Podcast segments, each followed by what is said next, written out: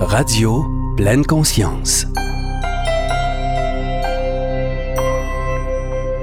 Début novembre, le gouvernement du Québec annonçait un investissement de 100 millions de dollars en santé mentale et en services psychosociaux.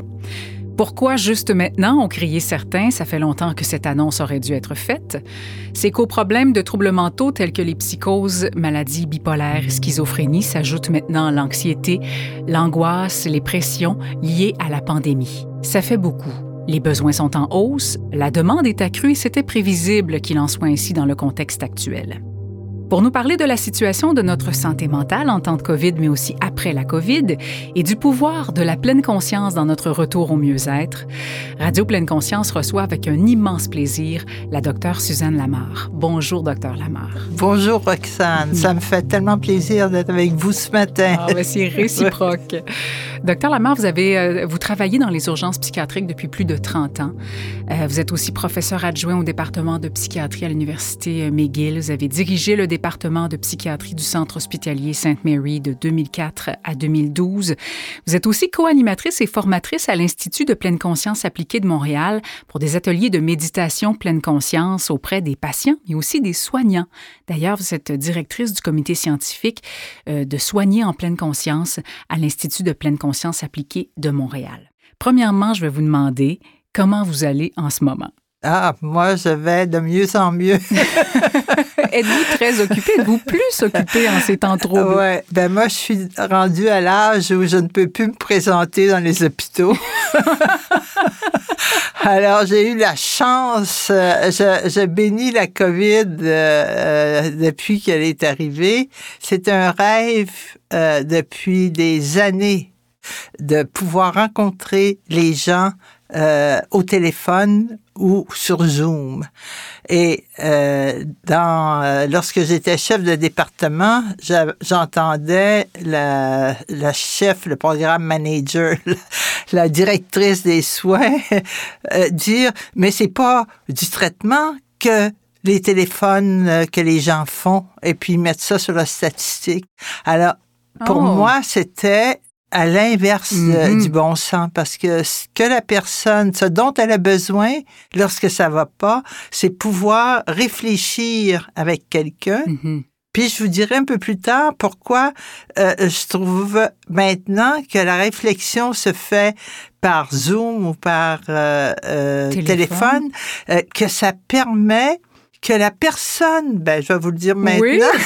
c'est que la personne retrouve en elle le self, une personne bienveillante en elle qui fait qu'elle n'a plus besoin, elle, lorsque vient l'overwhelm, c'est-à-dire l'émotion qui vous envahit mm -hmm. et vous coupe de vos plans, mm -hmm. ben, cette personne-là, avec la pleine conscience, vient apprendre à respirer dedans, pas pour la chasser, mais pour l'entendre et elle devient son partenaire. Mmh. Euh, je veux dire, la, la personne bienveillante en elle, le self en elle, devient la personne qui entend la, la peur, qui entend euh, l'anxiété, qui entend euh, le besoin de prendre une médication mmh. et qui peut parler avec elle plutôt que de se faire envahir et contrôlé oui, par cette émotion. Exact. Et vous avez l'impression que ça se fait plus facilement par téléphone et par Zoom? Oui, parce que déjà, on a un contexte où euh, moi, j'appelle ça maintenant, euh, la Terre appelle la station spatiale.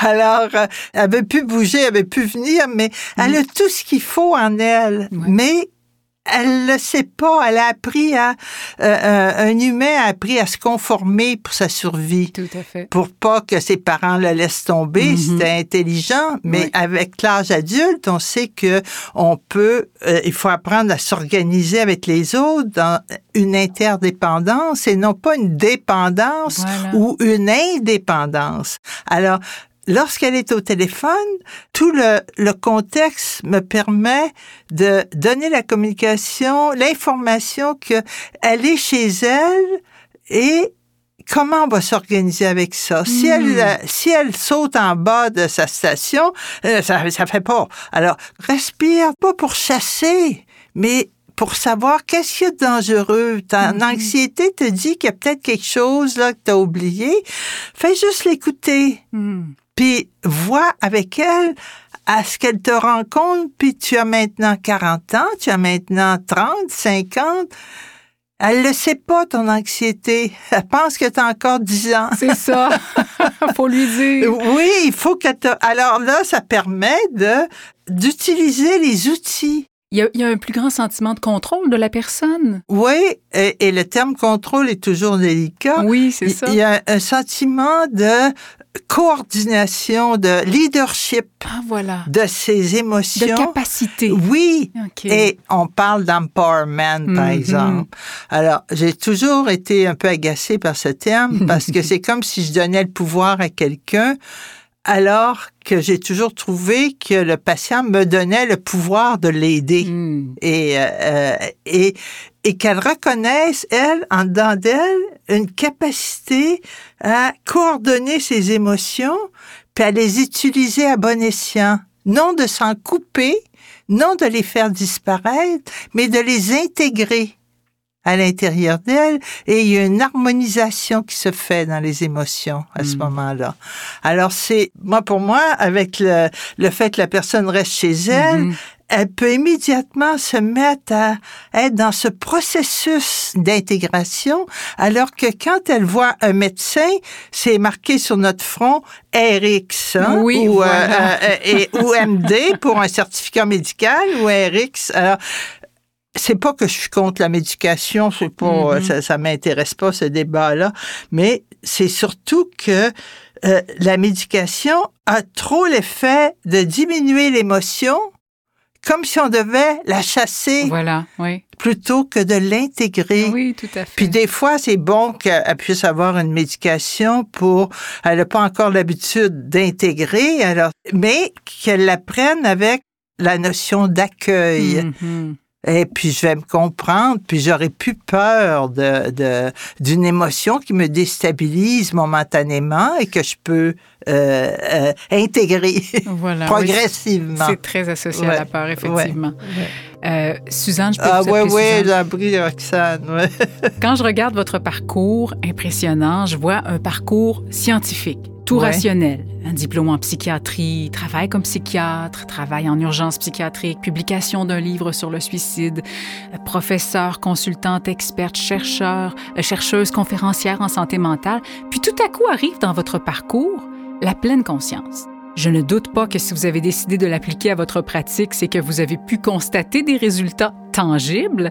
Mais ce qui m'intéresse, c'est de savoir ce qui vous, personnellement, vous a amené à la pleine conscience. Savez-vous, quand j'ai connu la pleine conscience, c'est une amie qui me dit Suzanne, pourquoi tu euh, fais pas la- le, le programme Mindfulness Based euh, Reduction Stress? Mhm. Et puis, euh, je me mets à regarder ça. Et puis, je me dis, mais sais-tu, je pense que je l'applique depuis que je suis en psychiatrie. C'est vrai? Oui! Ah, ben voyons Parce que pour moi, puis là, c'est peut-être là où je vais vous dire un peu mon trajet personnel. J'ai toujours dit que j'ai fait ma psychanalyse à 17 ans, une nuit de Noël. Ça s'est fait vite. Oui.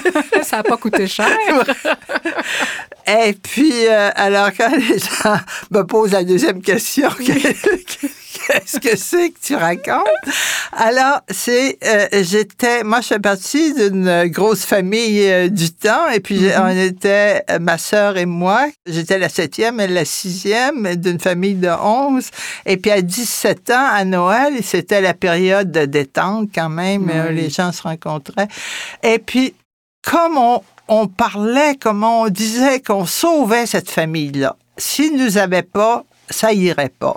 Alors, euh, on- était vraiment là des euh, missionnaires de la place. Et euh, alors, et là, j'ai vu mon père se dégager un peu puis venir me demander avec précaution, Suzanne, tu crois pas tout ce que tu racontes?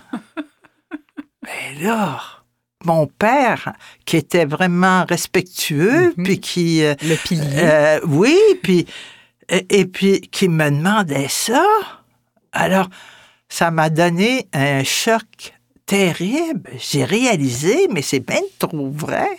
C'est quand même lui qui... euh, Qui est responsable? oui, puis ma mère qui, euh, même si on trouve qu'elle fait rien, elle fait quelque chose. elle fait pas à notre façon, mais oui, c'est ça la différence. elle fait quelque chose. Ça a complètement, ça me fait changer de position complètement. Comment aider? Et euh, c'était fait dans une euh, avec sollicitude là cette remarque, mais j'ai réalisé mais hey, quand je vais passer l'aspirateur à ce moment-là c'était l'Electrolux. Oui. Alors euh, euh, je me suis dit mais je le fais parce que je veux aider parce que j'aime ça que ça soit euh, propre aussi Mhm. puis euh, euh, et puis c'est moi qui décide de le faire et je participe je, parce que je sais qu'il n'y a pas de possibilité euh, qu'un qu'un groupe se passe la participation des De gens. chacun. Alors, ça. mais aller avec ce qu'on peut, avec, Mm, mm, euh, mm. avec ses euh, limites et ses possibles. Donc, c'est un changement de perception, Absolument, de de position. position. Oui, et, euh, euh, et, et quand je suis arrivée en médecine, j'en voulais à mes collègues, là, les étudiants, les résidents. Mhm. Ils attendaient le moment pour aller réanimer une personne plutôt que quand je leur demandais, ben aidez-moi, là, on peut peut-être faire quelque chose quand j'étais étudiante, eux résidents. Et puis, c'est comme s'ils attendaient d'être les réanimateurs plutôt que de regarder, que se pratiquer à réanimer. Ben oui. plutôt que- Alors, les, ces, ces collègues qui voulaient démontrer comment ils étaient bons, et, et puis je me disais, mais perdez pas de temps à faire ça. Faites juste euh, le, le travail pour que ça soit efficace. et euh, quand je suis arrivée en psychiatrie, là, ça, ça m'a fait complètement tomber euh, ma chaise, si euh, j'étais Mhm. assise. Euh, C'était euh, de voir que les, les, les patients me demandaient, ou l'infirmière me demandait, est-ce que le patient peut aller chez lui en fin de semaine? J'ai j'ai aucune idée, c'est pas moi qui le reçois. Alors, euh, il faudrait peut-être demander à la famille, puis oui. aux patients s'ils se sont rencontrés. Ben Et puis, euh, mais ça, c'était, ah ben, docteur, c'est un docteur, ça décide. Ben oui. Alors, ça, c'est comme ça que progressivement, j'ai j'ai fait, à la fin de mon cours, je savais que je savais pas Hmm. quoi faire et je surveillais quand est-ce que j'allais découvrir comment aider sans nuire. Ça, c'était Wow. le premier livre que j'ai écrit. Oui. Et euh, euh, parce que si je- j'aidais la personne toute seule, j'avais toujours peur qu'elle, euh, euh, euh, que la famille allait dire, mais c'est à vous maintenant? Et euh, euh, qu'est-ce qu'on fait là? Il fait ça? Euh, ben là, moi, je voulais pas être un sauveur. Non, c'est ça. Vous vouliez donner les outils. Oui, pour qu'il puisse. oui, voler de ses propres ailes. Alors, c'est c'est là où j'ai réalisé qu'il y avait des relations de contrôle. C'est pour ça qu'on m'avait dit contrôler. Oui, oui, tout à fait. Ou des relations de participation. Mm. Alors, on contrôle avec la honte à faire euh, créer de la culpabilité, de la honte. Ou bien on dit, il n'y a plus rien à faire, traitez-le, docteur. Voilà. Ben là, si je pense que mon traitement va changer quelque chose à la participation, mais non. Mhm. Le patient va devenir de plus en plus exigeant que Mhm. ça fait pas, là, il a pas pris ses pilules. Ben, eh, hey, qu'est-ce que, à quoi on, on, en rentre, arrive? oui, on entre dans un cercle vicieux. Et puis, comme moi, euh, j'ai choisi l'urgence et la crise parce que je trouvais que c'était le moment d'impuissance où nous pouvions tous partager nos impuissances. Mm. Et comment on va réorganiser? Comment on va participer? Alors, j'avais appris à je sais plus quoi faire. Pause. Ouais, voilà. Qu'est-ce qu'on fait? Qu'est-ce qu'on fait maintenant? Ouais, qu'est-ce qu'on fait? Alors, c'est là où la maladie, les gens disaient, ben, il est malade, il y a des preuves. Et avec le temps, je me suis aperçu, la maladie, c'était vraiment le signe que plus rien n'allait nulle part. Hmm. Alors, et là, j'avais développé l'approche systémique dans ce Oui. sens-là, mais malheureusement, est arrivé le code diagnostic qui est devenu très précis Hmm. en 80.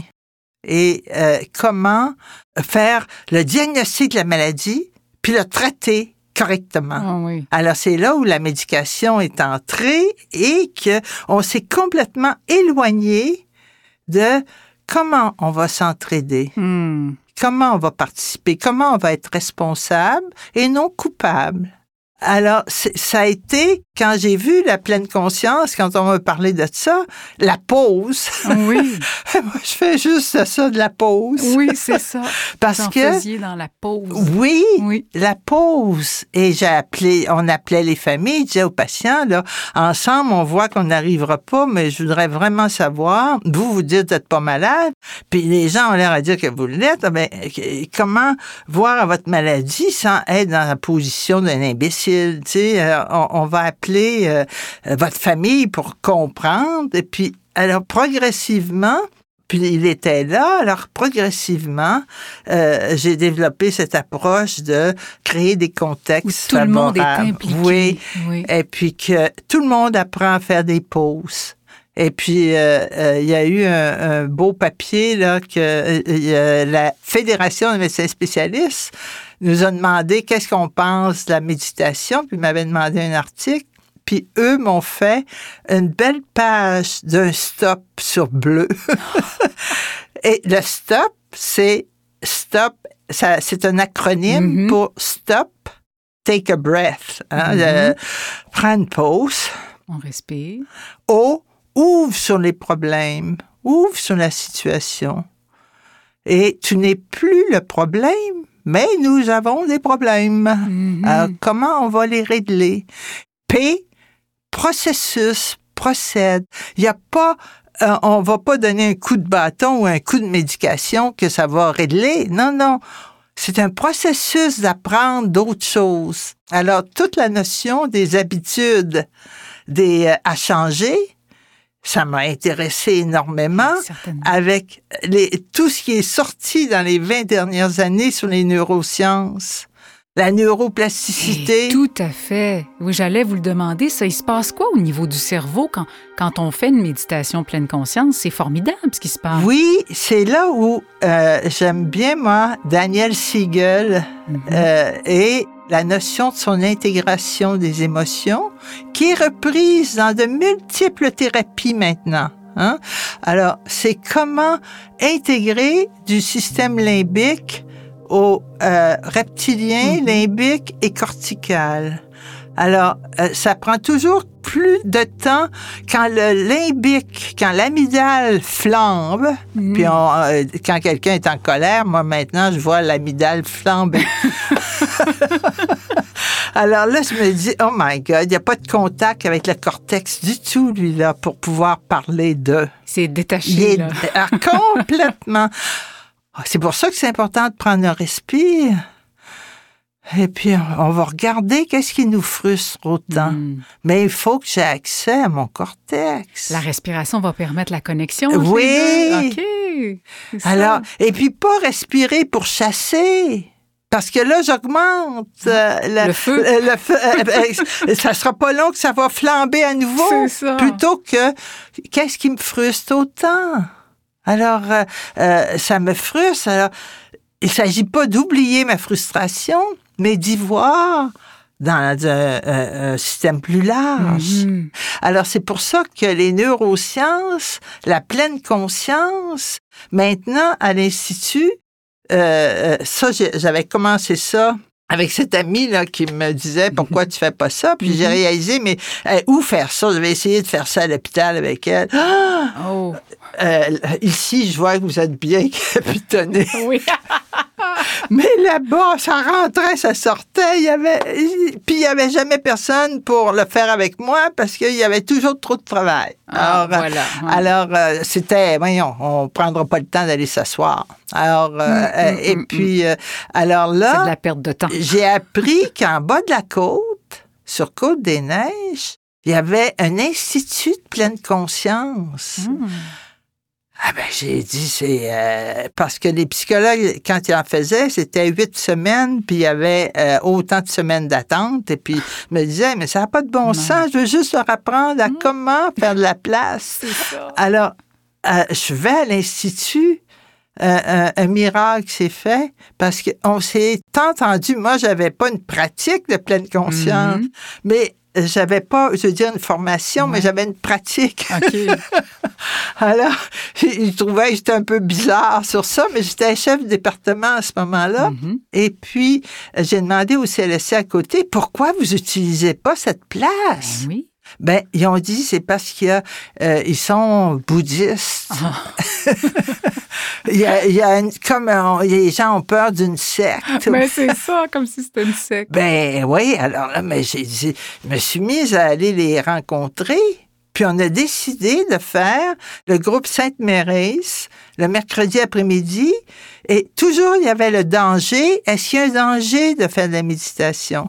Ben moi, pour moi, comme j'étais psychiatre, puis que c'est- c'est plus des choses qui me qui m'énervent, là, Mhm. quelqu'un qui, euh, je sais pas, peu importe ce qui peut arriver. Mhm.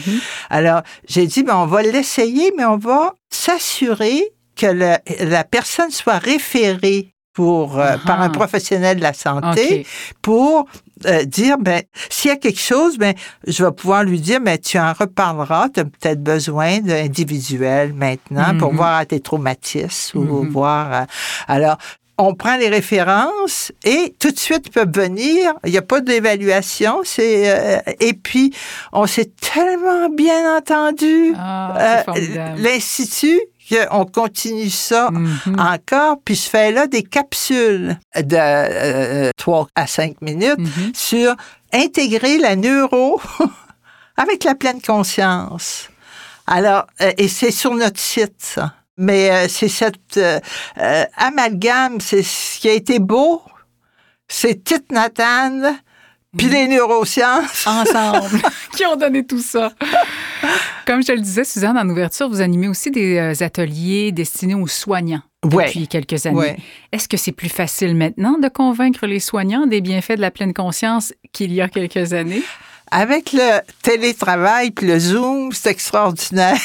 Et eux, est-ce qu'ils sont plus réceptifs qu'avant? Euh, oui, ben c'est- c'était long. C'est toujours long de se déplacer.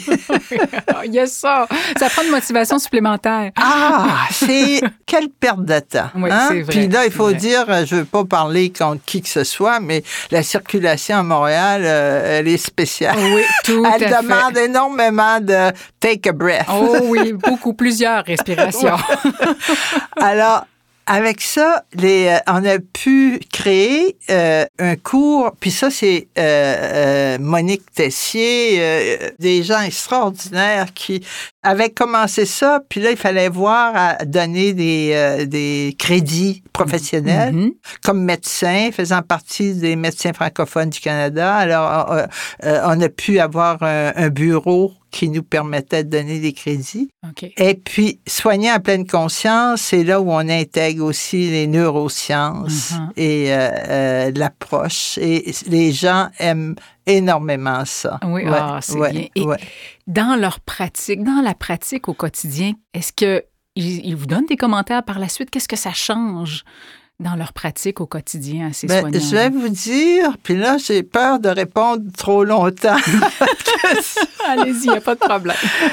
Euh, une chose, la- il y a deux semaines, il y avait euh, euh, la mentalisation qui était enseignée aux médecins psychiatres et sur euh, Zoom, puis il y avait plus de 250 psychiatres qui étaient présents. Qu'est-ce que c'est la mentalisation? Alors justement, la mentalisation, c'est euh, une approche que Peter Fonagy et Bateman, son prénom m'échappe là, Mhm. mais euh, euh, ont euh, proposé, des Anglais qui euh, proposaient une approche qui est fondée sur la pause, justement, euh, à savoir comment tu perçois l'autre, qu'est-ce que tu penses que l'autre pense de toi, et toi, comment tu penses de toi et de l'autre. Alors, de, de venir à réfléchir plutôt que de réagir. Mhm. Alors, euh, et c'était vraiment quand j'ai j'ai j'ai pris la formation pour de bon là parce que j'avais l'impression que je savais à peu près qu'est-ce que c'était, mais euh, j'ai réalisé que c'était fondé sur l'approche systémique Ah, et sur la pause que justement. vous connaissiez très bien. Oui. Alors, euh, et les gens ont répondu. Oh mon doux, j'ai plus besoin de ça. L'autre, le patient devient un apprenant avec moi et moi j'apprends avec mon Wow, patient. c'est authentique, c'est Mm. basé sur le thérapeute devient une personne, c'est une personne qui connaît des choses, Mhm. mais une personne qui a des émotions Mhm. et l'autre qui a des émotions C'est une rencontre de deux humains. Exactement. Mm. Et non pas euh, d'un protecteur avec un protégé, dans un ça. sens. Alors, Oui, oui. alors, c'est pour ça que ma, ma, ma psychanalyse de 17 ans, ça a été efficace. hein? ben, oui, m'avait apporté ça. Quand je voyais des patients, je savais bien que je- il fallait que eux m'aident et non pas moi les sauver. Alors, les soignants ont la même réaction quand ils sont euh, dans le groupe. Mon doux que ça devient léger. Ah, que, quel soupir! Alors, euh, auparavant, ils prenaient tout le monde sur leurs épaules. Mhm, mhm. Parce que on est formé avec le manuel, tu fais telle chose, un protocole. Mhm. Mais moi, j'ai toujours trouvé que euh, j'ai toujours vu des gens qui étaient en dehors du protocole. Alors, il fallait que je trouve une façon de les rentrer dans le protocole. Et puis sans, sans faire perdre leur capacité à réfléchir. Oui, voilà. Et non pas juste à se conformer. Alors, c'est pour ça que les soignants ont la réaction de trouver et que ça me permet de rendre mon travail léger Ah. plutôt que euh, épuisant. Alors, le burn-out des, euh, des professionnels, euh, on peut regarder euh, ce que les professionnels se demandent et ce qu'on leur demande. Parce que quand on est brûlé, c'est que il y a quelque part où on force trop. Voilà. Suzanne, si on revient à la situation actuelle, vous avez beaucoup travaillé en prévention du suicide. Vous avez écrit un livre en 2013 à ce Mm. sujet, Le suicide, l'affaire de Mm. tous. On le disait en introduction, il y a beaucoup de gens en détresse en ce moment. Je pense que il est tout à fait normal dans les circonstances de se sentir plus anxieux ou un peu plus déprimé. Mais quels sont les signaux d'alarme qu'il faut surveiller, qui doivent nous inciter là, à, à prendre une pause, justement, à dire Mm. il y a quelque chose qui ne va pas, et à en parler, consulter? C'est quoi les signaux d'alarme qu'on devrait surveiller? Oui, il y a peut-être un prérequis avant le signal d'alarme Mhm. que- dont j'aimerais euh, parler, qui est court. Euh, deux, il y a 2500 ans, Bouddha déjà disait, c'est pas l'événement qui est un problème, c'est ce qu'on en fait. Et la pleine conscience est vraiment fondée sur ça. C'est pas euh, euh, ce qui m'arrive qui est un problème, c'est ce que j'en fais. Alors, quand le jeune puis là, moi, j'ai des jeunes aussi autour de moi qui euh, qui euh, qui disent euh, je suis anxieux ou je, je- je- ça me prend la gorge. Eh bien, il y a peut-être 20 ans, 30 ans, j'aurais est-ce qu'il faut que je lui donne une médication? Mhm. ou il faut que je lui apprenne? Grâce à la COVID à prendre les choses autrement Hmm. puis à prendre ses émotions autrement. Alors là, on est en 2020 à la jonction entre l'approche inspirée de la pleine conscience et l'approche inspirée de cette notion, c'est ma chimie qui va pas, puis il faut une pilule, et que la maladie mentale, c'est comme un cancer. Mhm. Non. La maladie mentale est beaucoup plus amène à réagir à ma façon de regarder les problèmes et d'être avec des gens qui ont la même approche de regarder les problèmes. Alors, c'est pour ça que quand quelqu'un, puis là, je, je, suis certaine que mon petit-fils m'en voudrait pas de dire, quand il m'a appelé qu'il avait de l'anxiété, quelle belle nouvelle! Parce que au moins tu en parles, tu appelles, Oui. puis tu sais que ta mère, euh, ta grand-mère est psychiatre, alors c'est- c'est c'est vraiment la bonne personne. Oui. Et puis euh, c'est tes parents qui ont dit de m'appeler, ben extraordinaire. Bravo pour ça. Oui, alors tu restes pas enfermé à te dire il y a quelque chose de travers chez moi. Mhm. Mais j'ai ça que j'ai, qu'est-ce que c'est? Et puis là j'ai dit quand tu prends une respiration, qu'est-ce que ça fait? Ah, il dit c'est pire. Ben là tu fais tu prends ta respiration pour chasser comme ça et non pas pour accueillir. Ah, ah. Alors, c'est bien important que tu puisses accueillir, puis avec le temps, tu vas voir, Ça va devenir comme une compagne qui va te dire Hey, t'as oublié de faire telle chose, peut-être ce serait pas mauvais que tu y penses, Mm. Xavier. Ou euh, alors l'anxiété, c'est c'était c'est merveilleux parce que on sait qu'on a oublié quelque chose, faudrait qu'on le fasse ou euh, mais il y a souvent que l'anxiété, si on l'a pas vu comme ça, ça devient euh, une ennemie. Et puis que euh, on se met à se faire des scénarios à partir de l'émotion ça. catastrophique. Oui, c'est toujours Puis- des scénarios catastrophes. Alors là, t'arrives plus. C'est, c'est, ça fait plus. Alors, c'est là où, euh, dernièrement, et puis c'est pour ça que euh, tout le monde est à la pleine conscience maintenant. David Burns avait écrit Feeling Good, être bien dans sa peau. 5 millions d'exemplaires. Je reçois euh, au début de l'année euh, des euh, annonces sur David Burns produit un autre livre, Feeling Great. What the hell? Tu sais, qu'est-ce que c'est que cette histoire-là? David Burns, j'aimais, j'aimais, mais je trouvais qu'il était court, très court. OK.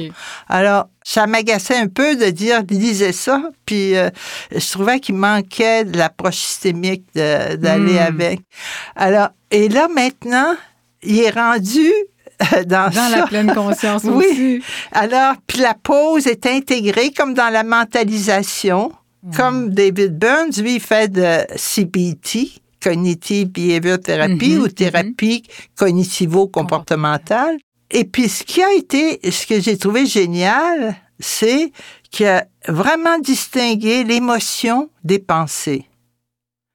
Une émotion, pour moi, c'est des vagues et le vent. Je peux pas les contrôler, mais je peux contrôler les pensées que j'ai face à ces émotions et l'accueil que j'aurai. Alors, si je suis dans mon bateau avec la vague et le vent, ben comment je vais diriger, être à la barre avec mes voiles, comment, puis je vais peut-être avoir euh, euh, euh, quelqu'un, ou bien euh, euh, électronique euh, device Mhm. pour me dire il y a un tel ouragan qui s'en vient à tel endroit. Alors, comment devenir informé des places où je veux pas aller parce que c'est trop pour moi ou d'autres? Alors, comment diriger mon bateau? Alors, c'est mes pensées et le leadership de aller avec mes vulnérabilités puis avec mes passions. Alors, euh, comment reprendre confiance dans mon raisonnement pour pouvoir, ça, j'évalue ça, il y a tel risque. OK, ça, je peux pas me le permettre maintenant. Ça, oui, je peux me le permettre. Si ça marche pas, c'est ça qui peut arriver. Faire des petits pas. Exactement. dit. Mhm. On va très loin à faire des petits pas Tout à fait. et qu'on est serein Oui. et qu'on garde son leadership. Alors, c'est pour ça que Mhm. les signes euh, d'alarme, moi, c'est quand quelqu'un reste enfermé dans sa chambre. Mhm. Ah, oui. Ça, ça n'a pas de bon sens. Mm. Il peut pas parler du problème. Il vient penser qu'il n'y a plus de solution. Alors que euh, Leonard Cohen, vers la fin de sa vie, There is a crack in everything. Ah oui. Euh, c'est là d'où vient la lumière. Exact, c'est si beau. Il y a pensé à la fin de sa vie, puis il devait penser un peu avant, là, mais Mhm. euh, je trouve que c'est tout. Dans l'impuissance, on ne sait plus quoi faire, mais c'est pas le temps de dire qu'il n'y a rien à faire. Mhm. C'est une pause. Alors, c'est pour ça que le jeune qui euh, vient à, à trouver c'est terrible, c'est terrible, euh, euh, je me disais, quel bonheur de pu être en temps de guerre où on envoie nos jeunes à la guerre, tu sais, à- à se faire tuer. Alors, le COVID, on va, on est tout le monde engagé dans ça, essayer d'y voir. Alors, c'est bien que les jeunes disent, il faut que vous abordiez le problème autrement, il faut que, euh, changez-moi ça, euh, puis là, on va, on va, on va réfléchir On va ensemble. discuter, Oui. Parce que se faire dire quoi faire sans comprendre, Mhm. on peut plus. Non. Vous avez raison. Il faut qu'on participe. Et qu'on on n'ait pas quelqu'un qui me dise, je le sais, qu'est-ce qu'il te faut, puis suis mes conseils. non, je peux plus. Ah, oui. Ouais. J'ai ouais, toujours voulu, moi, comprendre avant de. Tout le temps, il faut qu'on comprenne. de comprendre. Ben oui, c'est dans la ville de Montréal, là, si je comprends pas, si j'ai pas une idée où est le nord puis le sud, Mais c'est ça. je suis foutu. Alors, euh, c'est pour ça que les signes déplorables, c'est quelqu'un qui s'enferme. OK. Alors que quelqu'un qui dit il n'y a plus rien qui marche, bon ben comment l'accueillir? Hmm, Il y a déjà il y a de l'espoir quand la personne va s'exprimer. Absolument. C'est ce qu'on veut. Puis comment l'accueillir? Plutôt que d'avoir tous les conseils elle a quelque chose à se révolter. Qu'est-ce que c'est? Tu sais pas comment prendre ton anxiété? Bon, ben, moi, j'ai appris que ça se prend comme ça. Toi, comment tu le vois? Puis, euh, alors, et comment partager nos connaissances? Hmm. Et l'autre va venir de son regard, de sa position, va apporter d'autres choses aussi, qui reprennent confiance dans sa capacité à raisonner. C'est vraiment bien, Mm. vraiment Mm. très bien. Mm. Est-ce que vous pensez qu'après tout ça, il, va y avoir également... Là, il y a- on est dans l'action, on doit faire face Hum. à, à ce qui se passe. Quand ça va être passé, est-ce qu'il y a un risque de voir arriver euh, encore un contre-coup, si on veut? Comme si les gens avaient étouffé un peu un, un paquet d'émotions, justement, pour faire face à la situation et que là, elle est passée et tout ça remonte, là. Est-ce qu'il y a un danger dans l'après-COVID aussi? Quand vous avez parlé des émotions supprimées ou des... euh, Mhm.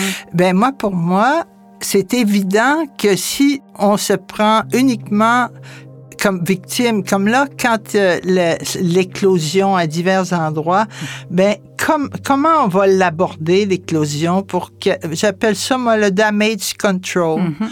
Comment on va apprendre à, à, à savoir, ben là, il faut, comment on fait dans le naufrage? Comment on fait? Euh, on est toujours en train de, si on, on a cette approche de qu'est-ce qu'on va faire, puis participer aux solutions, parce qu'on nous dit vraiment qu'il faut participer aux solutions. Ben, il faut qu'ils nous informent correctement. et, et là, ça serait extraordinaire. On aurait une société qui participe aux solutions et non pas juste faire des révolutions. Euh, oui, on n'aurait plus euh, besoin d'en faire ben des non, révolutions. Parce qu'on participerait aux solutions et il y aurait une transparence dans ça.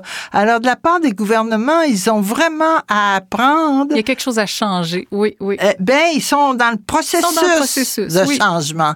Parce que les gens viennent à dire, on veut comprendre. Puis les jeunes, quand ils exigent, on veut comprendre. Ben, quand j'ai appris, moi, ce matin, que les cégeps étaient là pour euh, défaire les bulles et que euh, là, j'ai compris pourquoi mes propres enfants ont jamais trouvé ça ben ben excitant le cégep parce que il y a pas de bulles. Alors c'est peut-être le temps de refaire des bulles au vrai, cégep vrai. et non pas de les éparpiller comme ça. Alors qu'au secondaire, il avait l'impression d'appartenir à un groupe. C'est- mais je suis entièrement d'accord avec vous, Ouais. tout à fait. Vous avez écrit, j'ai vu sur votre compte LinkedIn qu'à l'obtention de votre diplôme, et vous en avez parlé un petit peu tout à l'heure, vous avez dit, bon, je, je savais que je ne savais pas, hein, et que ma recherche d'outils thérapeutiques efficaces devait se continuer. Un de ces outils efficaces-là, c'est évidemment la pleine conscience. Êtes-vous toujours en recherche? Ah, toujours. Euh, euh, moi, je trouve le plaisir de vieillir, c'est d'apprendre. Oui. Quand les gens trouvent que on a le luxe d'apprendre parce que euh, on a vu à notre sécurité et on peut maintenant être de plus en plus curieux dans qu'est-ce qu'il y a encore. Alors, Hmm. c'est euh, et avec l'internet, je, je peux pas croire qu'on a ça maintenant, que j'ai ça moi dans ma vie. Avant, il fallait aller à la bibliothèque. Oui. C'était long. Ah, il n'y avait pas moyen de rien trouver. Alors, euh, maintenant, si je perds quelque chose à la maison, je me dis, mon Dieu, est-ce que je vais le trouver avec mon iPhone? C'est fou quand même.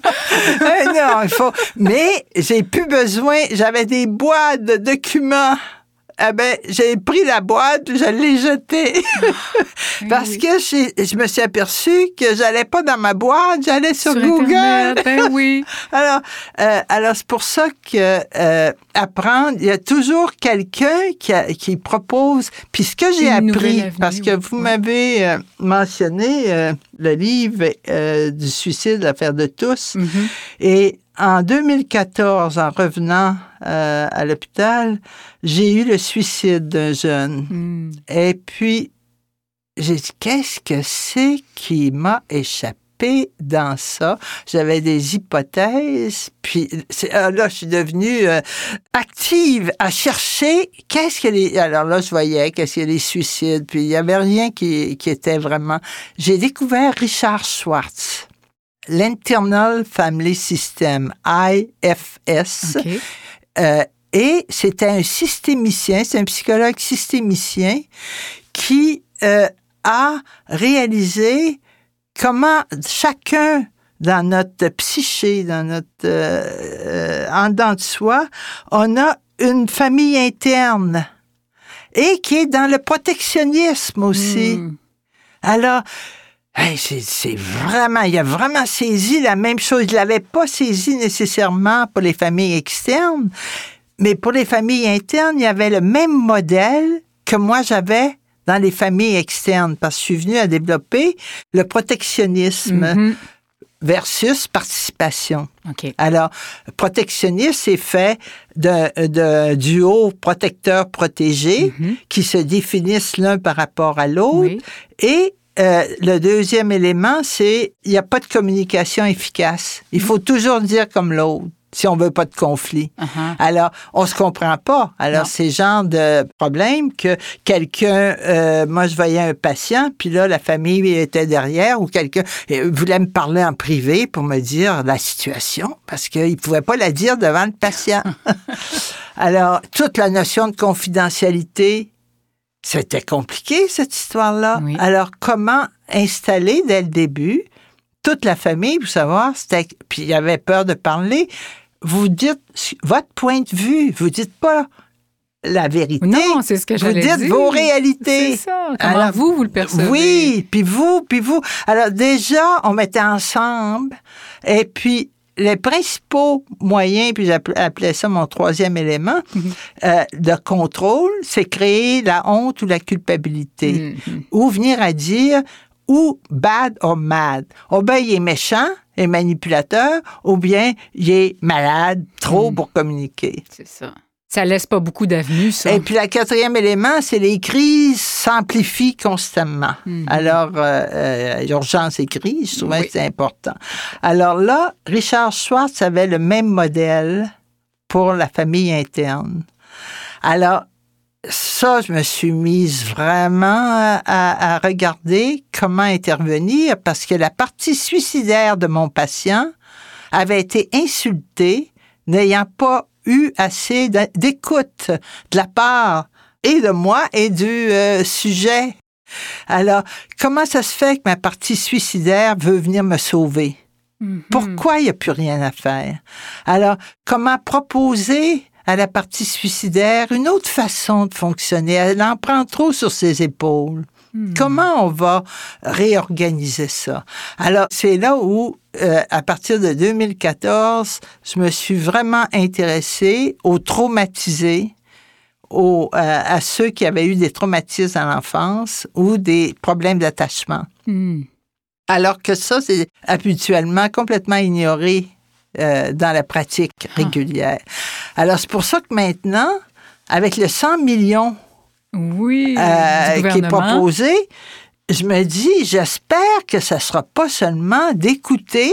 Il y a l'empathie qui est importante, ou bien l'écoute, mais il faut aider l'autre à s'écouter et à proposer des choses avec les autres et non pas juste à venir porter ses problèmes, mais comment il va y voir? Parce que euh, l'aspect d'être écouté, ça fait du bien. Mais s'il faut toujours que je me fasse écouter pour pouvoir régler mes problèmes, j'aurai jamais assez de thérapeutes. Alors, c'est et puis la famille va venir être fatiguée. Eh oui, c'est sûr. Alors, comment apprendre à réfléchir avec l'autre? Alors, j'espère que le, 100 millions va aller sur des euh, sur des approches de comment sortir du diagnostic pour arriver à comment on aborde les problèmes. Hmm. C'est un beau mot de la fin, ça. Ouais. Docteur Lamar, je le souhaite aussi. Et je vous remercie pour tout ce que vous avez accompli jusqu'à maintenant pour les femmes en prévention du suicide, pour tous ceux que vous avez aidés, soignés et pour la diffusion de la pleine conscience aussi. On en avait bien besoin en ces temps au rythme si rapide avec ou sans pandémie. On en avait bien besoin et on va en avoir besoin encore longtemps. Merci beaucoup, Suzanne. Ben, c'est moi qui vous remercie, Roxane. À la prochaine. À la prochaine.